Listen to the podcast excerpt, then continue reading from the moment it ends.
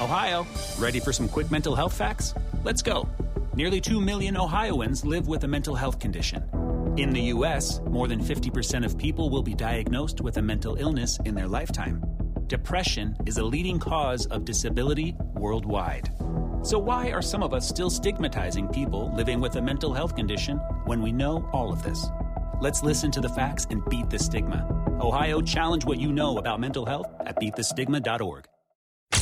This is Hollywood Behind Closed Doors with Frank Mackay on the Red Apple Podcast Network. Frank Mackay here. Much more importantly, voice actor, actor, writer, producer, the great Nancy Cartwright is our very special guest. Nancy, how are you? Uh, hello, Frank. I'm I'm super super well, thank you. Well, I should mention right off the bat, In Search of Fellini. How's it look? It looks to me fantastic. I haven't seen it, just the trailer, but I mean, it just looks absolutely Yeah. fantastic. Well, we are we couldn't be happier with the end product. Uh, we took it to nine film festivals in about six months, and um, one of the first film festivals we entered in was uh, Ferrara in Italy, and it got best film, best director, and which is Taron Lexton, and also best actress, which was Ksenia Solo, who plays plays me at age 20, and I, I, I couldn't be happier. The the public's reception is beautiful, and we got a rave, rave review from the New York Times and also the New York Post. So we're pretty darn happy. I wish we had the funding that the studios have Yeah. for some of these awards, these award competitions. But um, you know what? I just it was the first first production for all of us, and I, I honestly I am just thrilled with it. Yeah, well, congratulations, because everything I hear is great. And you wrote it along with Peter. What's the pronunciation on the last name? Yeah, Peter Kjenaas. Kjenaas. Peter Kjenaas and I, we've been working together for about 27 years. And I met him at the very beginning of this when, um, when I decided I needed to, to hire a professional writer to work with me because I did not see myself as a writer. And I brought him in, uh, after I'd actually taken a trip to Italy to, to try to find Federico Fellini. And when I came back from that trip, I realized, wow, this would make a great one woman show. Yeah. And so I, a couple of years after that trip, I real um, I got married. I um, had a couple of kids, and I got the voice of this amazing ten year old boy on this little animated show called The Simpsons. So um, I've been kind of busy raising a family and doing some other stuff. And uh, by the time Peter came on board, it was I was ready to take this on as a as a as a project for myself, and so did it as a one woman show first in 1995. Just So- yeah, amazing. Just absolutely Yeah, it's been percolating for a long time until I was ready to really do it. You know. Well, let me ask you about that. When you come across a project that you have passion for and then you get sidetracked by life, right? Life gets in the way and you come back to it. How much do you remember about how you originally intended it to be? You know what? I do remember it because I kept talking about it. I, I remember specifically that I just kept telling friends, I have this idea. I want to do this. You know, I did this one woman show and now I want to turn it into a, a, a screenplay. And I just kept talking about it. So it kept the dream alive. But I found that every time I told the story, I would discover, so I would have a, have a realization about it. I would have this cognition that, you know, oh, and, and not let the person know that this was brand new, but I would just tell them a different version of the story. And it always worked out. And I'm like, wow, I guess my creativity is limitless here. I Yeah. could say, and everybody was always enthralled and saying to me, you have to do this, you have to do this. I don't know that it's super important that you remember your initial um, plan on doing it because it's going to evolve anyway. So I think the better suggestion is be willing to kind of roll with it and just see where it takes you. Yeah, no question. Let me remind folks that just may be tuning in or just turning on their radios. Frank Mackay here with the wonderful Nancy Cartwright. Everyone knows her as Bart Simpson, that wonderful brat that everyone fell in love with a long time ago, and so much more than that. In Search of Fellini, Nancy Cartwright here with me, Frank Mackay. Nancy, the character of Bart, and I, I know you've been asked every possible question about Bart Simpson. How long did you think it would last, or did you have any preconceived notion? No, I did not have any preconceived notions at all. I just kind of went with it. All I knew is that when we, when I went in for the audition and, and I went in for the voice of Lisa, but I saw Bart's audition right there and, you know, a school hating underachiever and proud of it was much more interesting than eight year old middle girl. Right. You know, m- middle child. So there was no doubt that I was meant to do Bart and that was a, I think that was a really good choice and I was hired on the spot. But I just kind of, again, with that, to me, it was just sort of like a job. I had no idea that there was going to be another 29 years added to that. Tw- actually, 29, 30, 31. Well, it's it's 30 years this year. Uh, if you go all the way back to the Tracey Ullman show, Yeah. it's 30 years. But we didn't really start producing the half hours, and they they didn't start airing until 1990.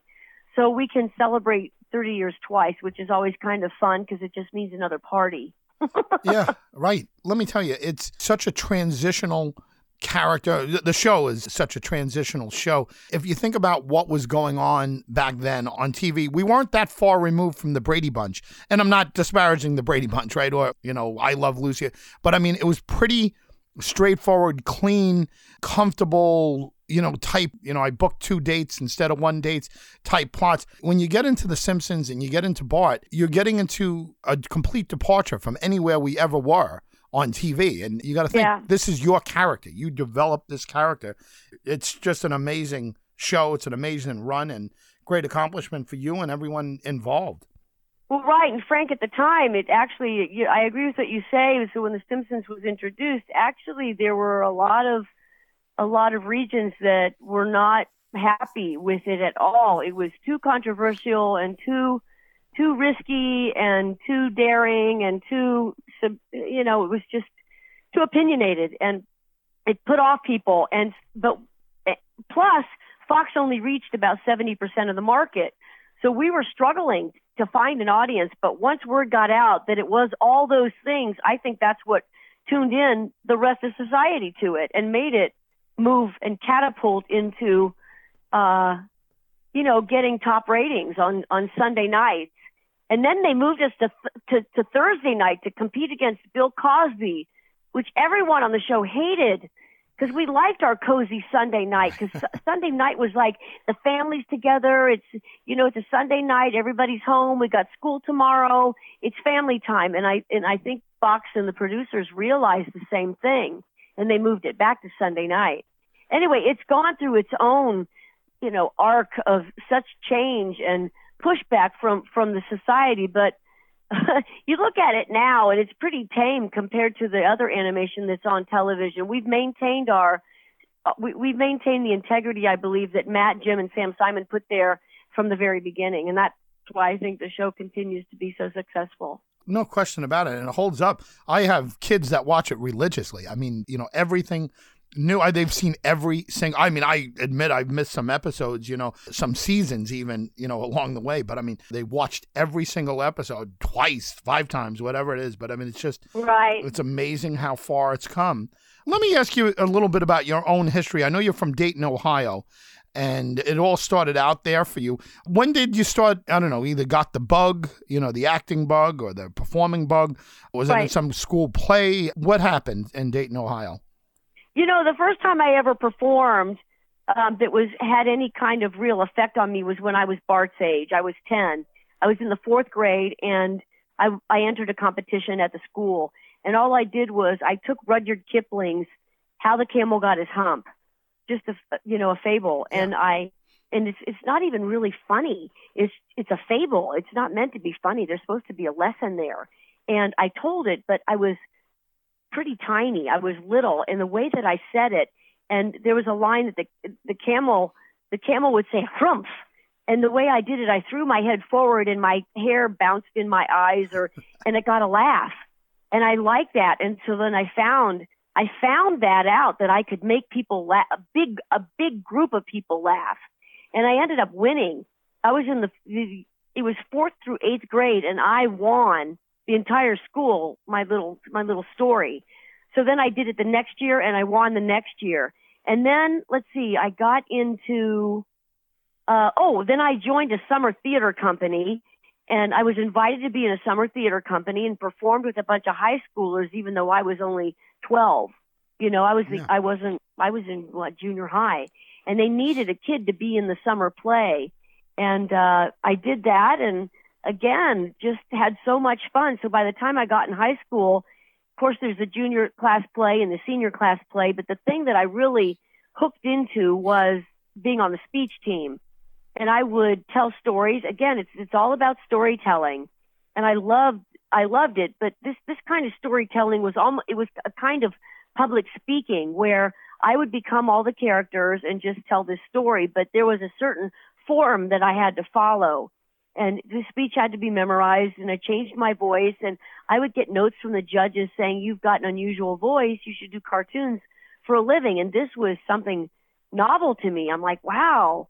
I never even thought of that. That people that, wow, J- uh, Judy Jetson and Yeah. um, uh, Wilma Flintstone and Pebbles. I mean, those are actors that are doing that. Maybe I could do that.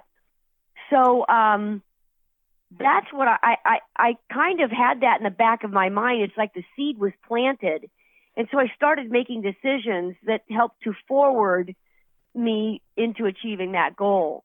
And I got a I got a job to work at a radio station and then I, I won a I won a speech competition the next year and actually two years in a row in high school, my junior and senior year t- that was done at Ohio University and then they gave me a scholarship to be on there, a full scholarship. I'm one of six kids, so that was a big help. Wow. So they gave me a full ride to go to Ohio University in Athens, Ohio, and um, to be on their speech team. And I worked at the radio station in between and did did commercials and learned all about, you know, radio producing and connected up with voice pioneer Daws Butler, who was Huckleberry Hound and Yogi Bear and Quick Draw. And I lasted at Ohio U a couple of years and then transferred out to the West Coast so I could be with Daws Butler and study on Sundays Wow. with him. No, that's it in a nutshell. Sorry. yeah, that's okay. I didn't mean to interrupt. And let me remind folks who they're listening to. You're hearing a voice that you've heard a million times in some form or another. Nancy Cartwright, the voice of Bart Simpson, and so much more. Frank Mackay here with the great Nancy Cartwright. Daws Butler, by the way. I mean, Daws Butler is a legend in voiceovers. Yeah. And where do you meet him? Uh, Did you meet him in college? Where did you meet Daws Butler? No, I met him when I was working at that radio station. It was WING, Winging It in Dayton, home of the Wright brothers. um, so I'm working at WING, and a woman from Warner Brothers came in, and she was pushing music and knew nothing about animation. But my boss, Jim Bennett, knew that I had this passion for creating characters and knew that I wanted to do cartoons. And so um, she he introduced me to this woman and Schwiebel. Her name was Anne Schwiebel, and yeah, and she worked for for Warner Brothers. And she said, "Yeah, I I might be able to help you, but put a put a little tape together of some of the voices, and I'll see what I can do." And so that's what I did. And I would go up. I'd stay at work after hours and work with the sound engineer, and we put a little tape together of all these voices that I did. And I'm telling you, Frank, it was so cheesy. It was like a 14 minute tape, and anybody in the business could laugh at that because a, a demo tape, eh, you know, somebody can listen to 10 seconds of what you do and know if you're good or not.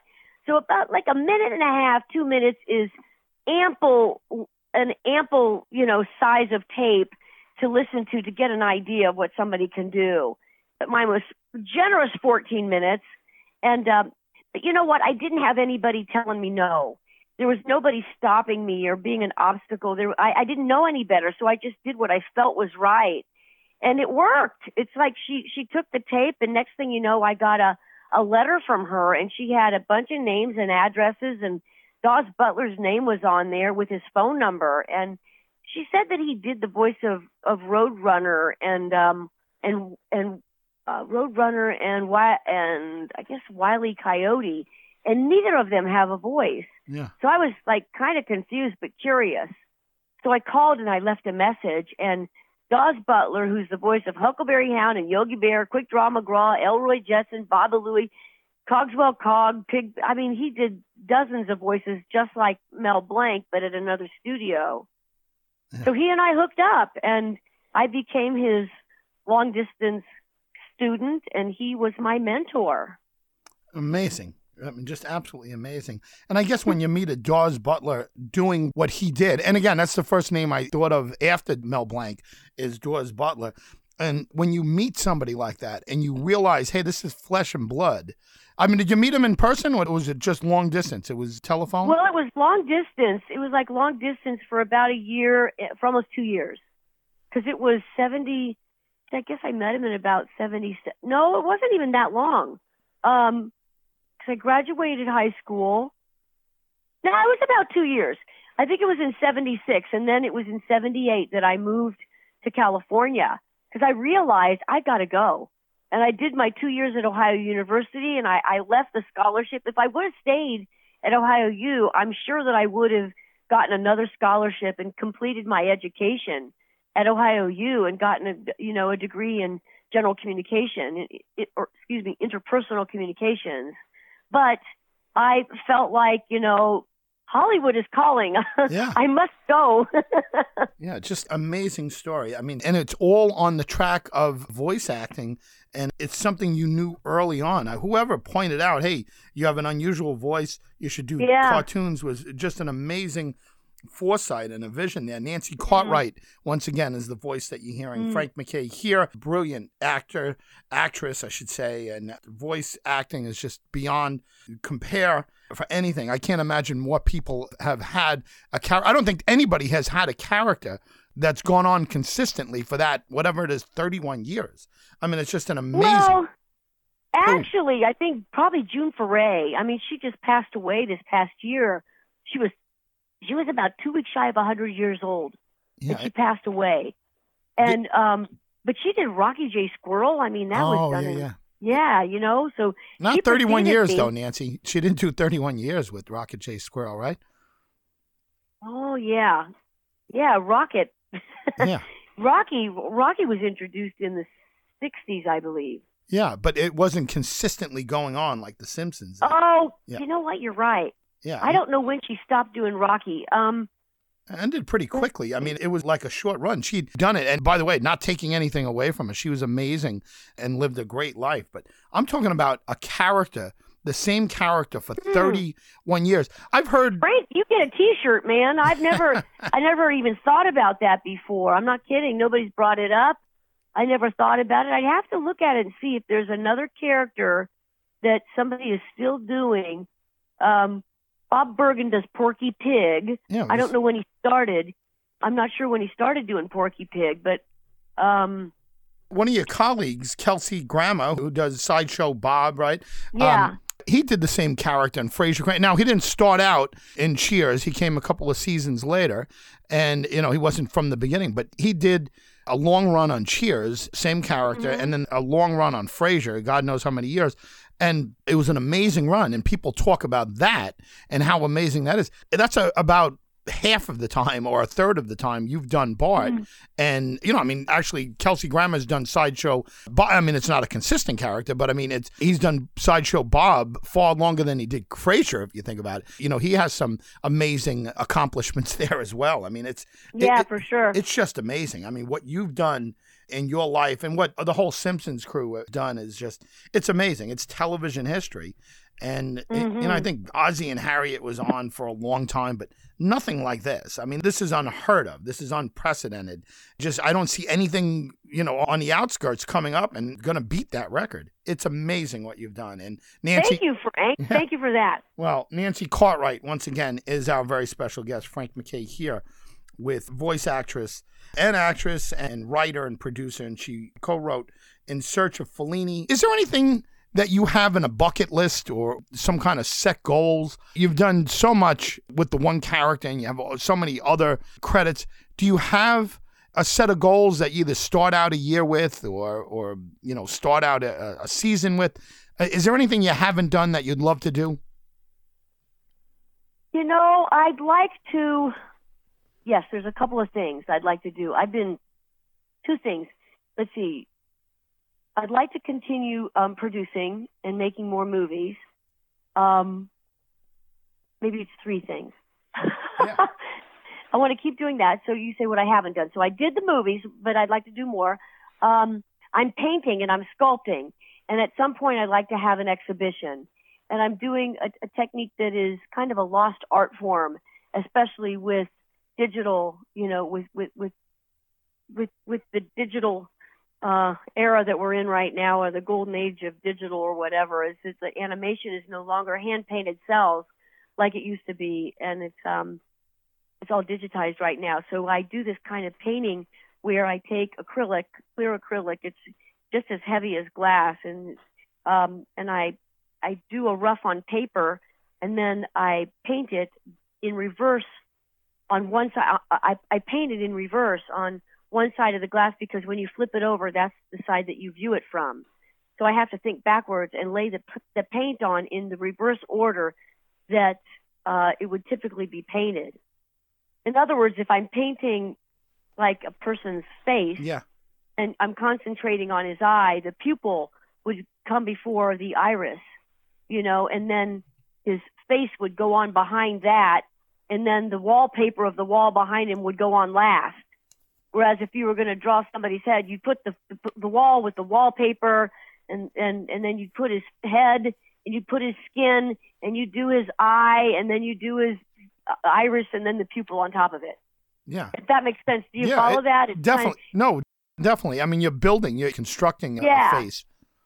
So it's really it's challenging and it's really fun and I kind of lose myself in time and space when I'm out there and it's kind of hmm, I wouldn't say it's cathartic because I'm not really thinking I'm just actually creating but it it really just pulls me out of t- time kind of goes away when I'm out there. It's just a lot of freedom and a lot of space and it just feels really good to be an artist in kind of like just doing aesthetics you know and creating beautiful things so that's one that's another thing I want to do. And then the other one is that I'd like to write more.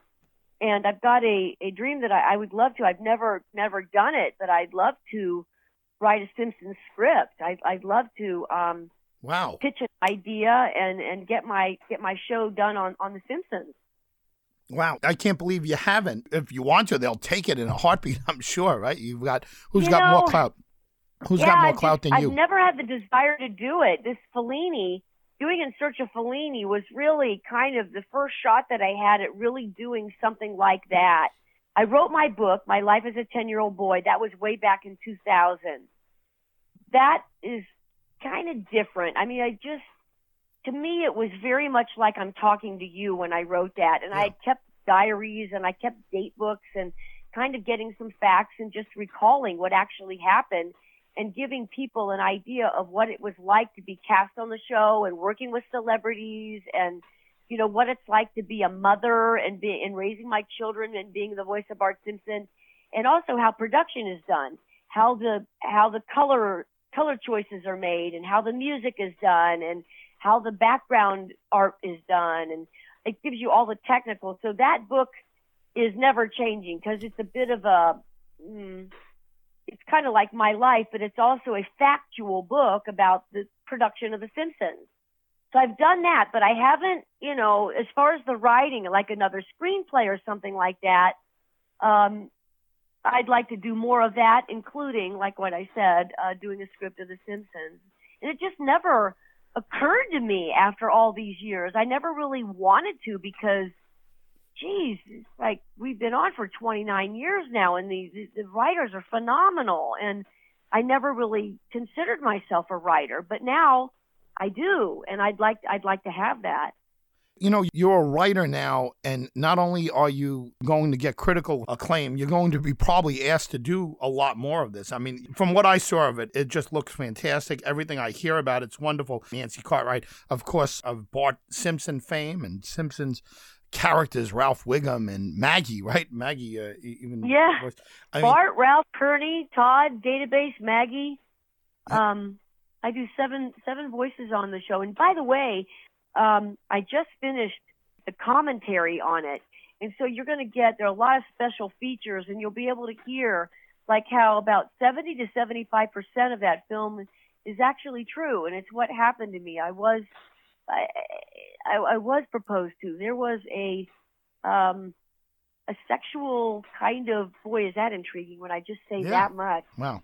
There's there's an, an, a sexual encounter that was very um, alarming and very uh, scary for me, and um, that's in the you'll see that in the film. So it will emotionally it will take you up and down emotionally. You hopefully you will laugh and you will you will even uh, be moved to to tears for your own um, your own memories and your own life and experiences maybe that you've had or some desires that you've had to go to Italy. I, I hope it creates all of that for you.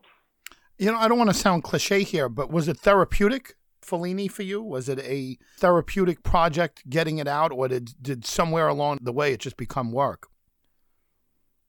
Um, you know what? I don't think I, I'd have to say it was kind of like neither. I, I wouldn't say it was therapeutic. It was just really more of the completion of a long-term goal that I really had the desire to communicate a message. I felt like what had happened to me is that when I came back from this journey, that there was something that that that changed me, and I, I did it as a one-woman show in 1995, and when I did it at that time, I mean, obviously, I I collaborated on the writing of that, but it's like there needs to be a message that you're communicating, and it has to do with purpose. Is that you know in in La Strada, that's the film that I saw that intrigued me to go to Italy. Was I saw Fellini's La Strada, and Giulietta Messina plays this character and she meets up in a, in a circus environment. She meets the fool of the circus, and he, like like any court jester, has the most insight and perception. And he picks up a stone and shows her and says, "You see this stone? It has a purpose, and everything on this earth, even the sun, the moon, the stars, everything, everything's got a purpose." And that really hit me, Frank. And I'm like, I've got. I think this is worthwhile. I think we. I need to pursue this. And today it's just there's so much bad news that comes across the airwaves and people on, you know, and they're they're they're so attracted to their Facebook and finding and, and watching news the, the media put out stories and people have problems. They have real problems and I feel like now more than ever it's so important that we put out messages that can inspire and bring hope and help hopefully change our culture for the better through art, through aesthetics, through good movies, through television that is well produced, that makes sense. It's not just, you know, just a, a fart joke or you know what I mean? yeah, and of course. I think those are fine too. I don't want to. I don't want to totally.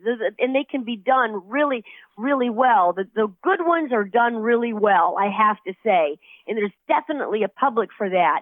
But in terms of myself and where I sit as an artist, I feel like that's part of my job is that I want to help inspire those around me and hopefully hopefully that's what they'll get when they see the film. The voice you're hearing, you've heard a million times for 31 years doing the voice of Bart Simpson, Nancy Cartwright, also the writer of In Search of Fellini, Frank Mackay here with Nancy Cartwright. Let me ask you something. While you were talking about your artwork, and I could tell the passion that comes from you about that, you said a couple of times, when I'm out there, when I'm out there, and I think three or four times you said it. Do you have an outside studio? Is it something that's attached to your house? Is there, Oh. why out there? Oh, I think I was referring to, yeah, I, I was probably referring to my studio. I have a, I'm standing up in my office looking down at my studio that's just like across the way just a little bit. It's, I, I bought, I've lived in this house for like 20, let's see, 20, 27, ye- uh, no, 21 years. I bought the house at, um, my son was like five years old and see, I got this in 1996. I've been here since 96. So, um, yeah, and I I added a it, it was one acre. It's one acre, and it was um it was farm. It was a farm. It's got a farmhouse and uh, a separate garage with a guest house was uh, attached on onto the top or the second story. And what I did was I added a barn and converted the garage of the ma- of the original property. I converted the garage into my offices and the guest apartment is still there and I added a big red barn and downstairs is a garage, and upstairs I'm converting that into a a screening room and an, an art gallery. Yeah. and to the right, I bought a 20 foot by 8 foot shipping container. I'm not kidding. It's just a plain old shipping container for 1500 bucks. And because it's like a self, it's just like it's its own unit. If I ever move from here, I don't have to, I didn't have to get it done to code. I didn't need any permits. I put in water and I put in air conditioning and a heater because it's darn hot here in the summer and really it gets pretty cold at night, like in the 50s at night. So I am out when I'm out there doing my thing. I'm in my shipping container. And you have water in there. You have plumbing in the shipping container. yeah, That's- yeah. I plumbed it, and uh, I've got French doors. It's really it's. I kind of may. I'd say it's high end, but it's not. It's just it's a small space. Like I said, it's 20 feet by about eight feet and about nine feet tall. And I uh, took the roof of the thing and I put a sedum garden up there so that it's like all these succulents and low maintenance, like drought drought friendly plants. So it makes kind of an insulation to keep the heat in in the winter and the cold in in the summer. And it's kind of cool looking. That's great. I mean, I've seen that. I've seen it on different shows. People taking these pods and making homes out of them. People making like Mhm. ho- complete homes, like three family homes out of Yeah. these containers. That's that's very cool. I wonder. And again, I don't want to pretend to be a psychologist here or, or anything like that, but I love the God forbid. no. no I love the Don't I- do that. I love the concept that you're out there. You know, you're not in your office. It's not work to you. You know, you're out there and you're doing your Mhm. art. It's separate from where you are now, where you do your business. So it's not really, it's not really part of your business. It's a whole different You know, part I of your think life. that's really important. That's a great, that's a great uh, thought that you have there. I think it's really important, especially for guys that are young people that are starting out, and even people that are not so young and they want to have a change in their life, to establish a space, just a space to work from, so that it's separate from your office, so it's separate from your dining room. If you can do it, you have you have your own area that you make. You you take a garage and you convert that into a studio, or you convert that into your I don't know to, to whatever you know place Sanctuary. to practice. right, you know? yeah. Yeah, I know. It's just great. It's a very interesting way you're going about it. You sound, by the way, you sound thrilled with everything you're doing, and I can't imagine you not being. You, you sound Oh like my you got- gosh! Yeah, you sound How like could I complain? People would want to shoot me, and they should. If I if for, for everything that I've got, I have so many things to be thankful for. You know, this time of year, and and and, and on top of it, I'm a grandma. wow. How cool is that? I got Bart a 15 Simpson month old is a granddaughter. grandma, right? I mean, just think about that. Bart Simpson. Bart Simpson, I'm a grandma, man. Nancy Cartwright again is the voice that you're hearing. How about your kids? Are they entertainers? Are they into the business? Or are they into something else? Um, no, they're not entertainers. Um, my daughter and her husband work for a production company and very happy and, and just thriving and doing really, really well. And my son works for a company that produces and makes um, videos. And, and my son specifically works with young actors that are putting their own videos together called myactingsite.com. And he helps them to, you know, do their first first web page, you know? Yeah, that's great. Listen, anytime he wants to come on on air and talk about it, that's that's fascinating because you're dealing with people that are just starting out. I love your part of your story where you did the 14 minute demo tape, and like you said, it's too long. But who was to tell you, right? Who was going to tell you? It's not like there's, you know, maybe there are books or college courses on it, but not really. I mean, you need somebody to kind of tap you on the shoulder and say, "Hey, Nancy," or "Hey." Bart or hey Frank or whatever, you can figure this out a little better if you do this. I mean, if you think of how you developed after you met Butler, it had to be, you know, so rapid fire compared to what you were doing trial and error. Yeah, it's true. I think, well, whatever way you do it, I mean, just that, that somebody can reach their goal and keep their eye on the on the end product, I suppose. And we got a couple moments left with Nancy Cartwright. She's very generous with her time here. I appreciate it. In Search of Fellini, check it out. VOD comes out on December 19th. The DVD, January 19th, Frank Mackay with Nancy Cartwright. Do you have a bunch of proteges out there? Do you have a bunch of folks that you kind of mentored along the way? Has that been part of it, or is that uh, you've been too busy raising your own kids and, and now grandchildren? Oh you have mentees? Is that what it is? I do. In fact, this young lady, her name is Nicole Tompkins. She lives in my neighborhood, and she started uh, leaving a note in my mailbox because she found I, I lived there.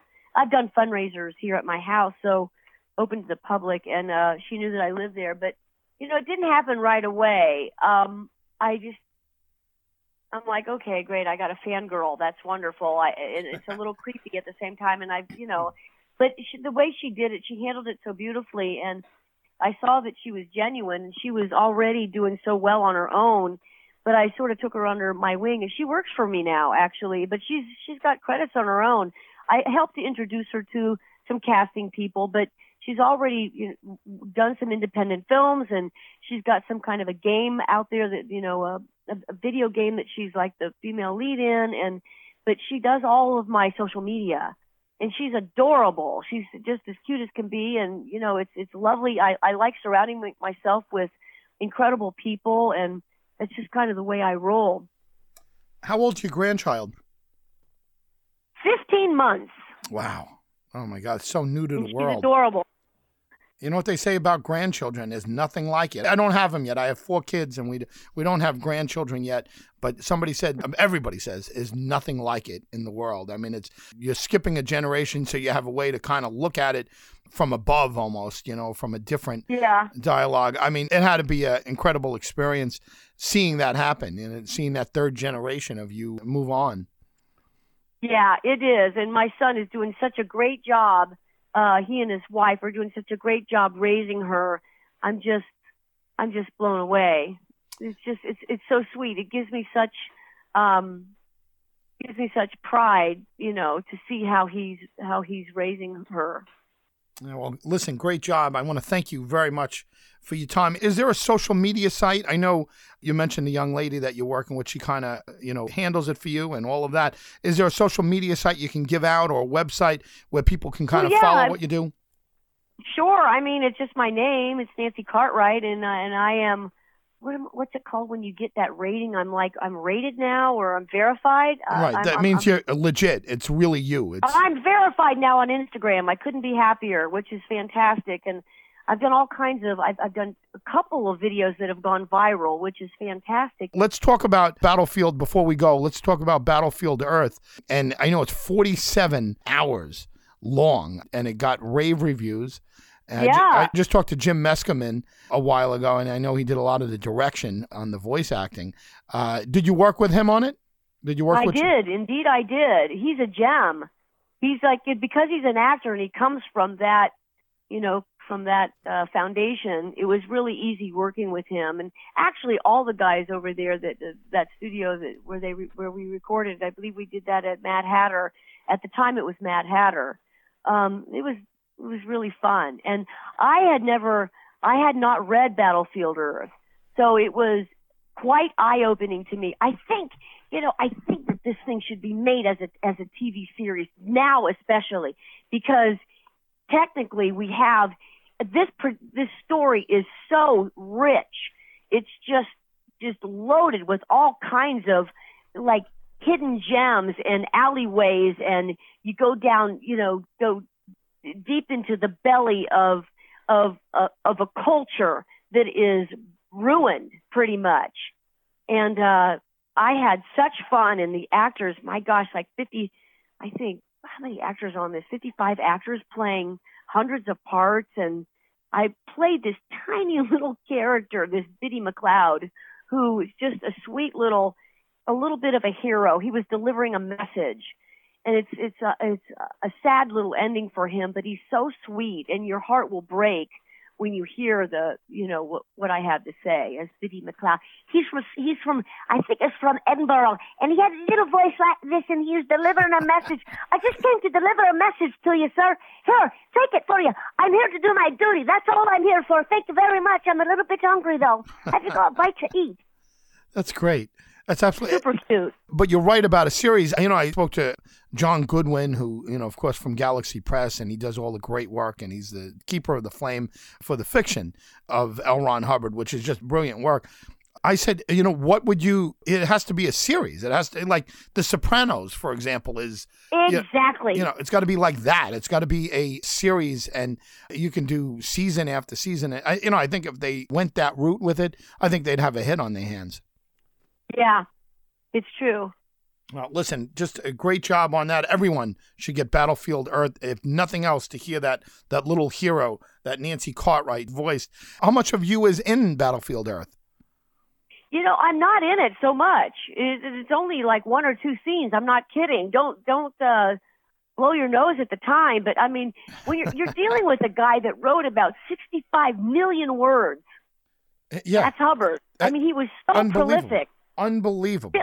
Half a million pages of 3,000 recorded lectures and stuff. It's like I never knew that somebody like that existed. Most people don't know that about him. But to me, to, to work in that studio and the way they treat you as an artist there, that, that, that, I'm telling you, that's the way that artists should be treated. They Yeah. treat you like you're, they just treat you with a lot of care. And seriously, it's I don't I, I've been to a lot of studios and there are there definitely there are exceptions. There's some really good good studios. Pop, you know, Pop in in Santa Monica. It's a great recording facility. But it's like the artists are the ones I mentioned it earlier. But it bears worth repeating. We're the ones that make the difference on the planet. Yeah. It's not the it's not the politicians. You know, it's not the news. It's like artists that elevate the culture and I think you know that's kind of what um, what I got from working on this thing because it takes you like like any good writing will take you into a different world and get you to experience by listening to the sounds and the incredible sound effects that they do. And um, and the music is is is beautiful. It's incredible all original It's a It brilliant, pleasure brilliant, Yeah. brilliant piece. You're talking about a book, a novel that's over a thousand pages, I believe. I mean, Hubbard has works of fiction that are a million words. I, I mean, just imagine, just imagine what that would take, what kind of work and what kind of concentration and, and brain Yeah. power. Uh, just amazing. Nancy Cartwright, you want to leave us with anything?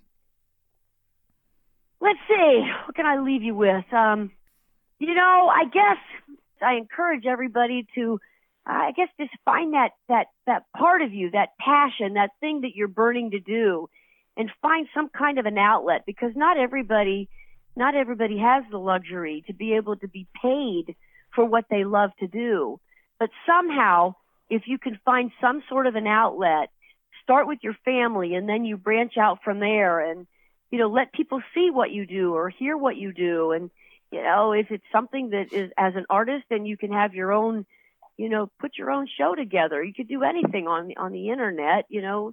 But i just i encourage you to to find and be that artist and communicate so that we can make a difference on this planet god knows we need help You, you better believe it. And I've stopped watching the news completely. I can't watch it. I, I can't trust it. I can't watch it. i hear you i hear you Nancy, thanks a million for being here, and hopefully we can get you for a part two one of these days and talk about the success of the DVD of In Search of Fellini. And please, wait yeah, just Thank you, Frank. I, I love that. It's been such a pleasure. I really love talking to you. Same here, Nancy. Nancy Cartwright, everyone, has been our very special guest. Frank Mackay signing off.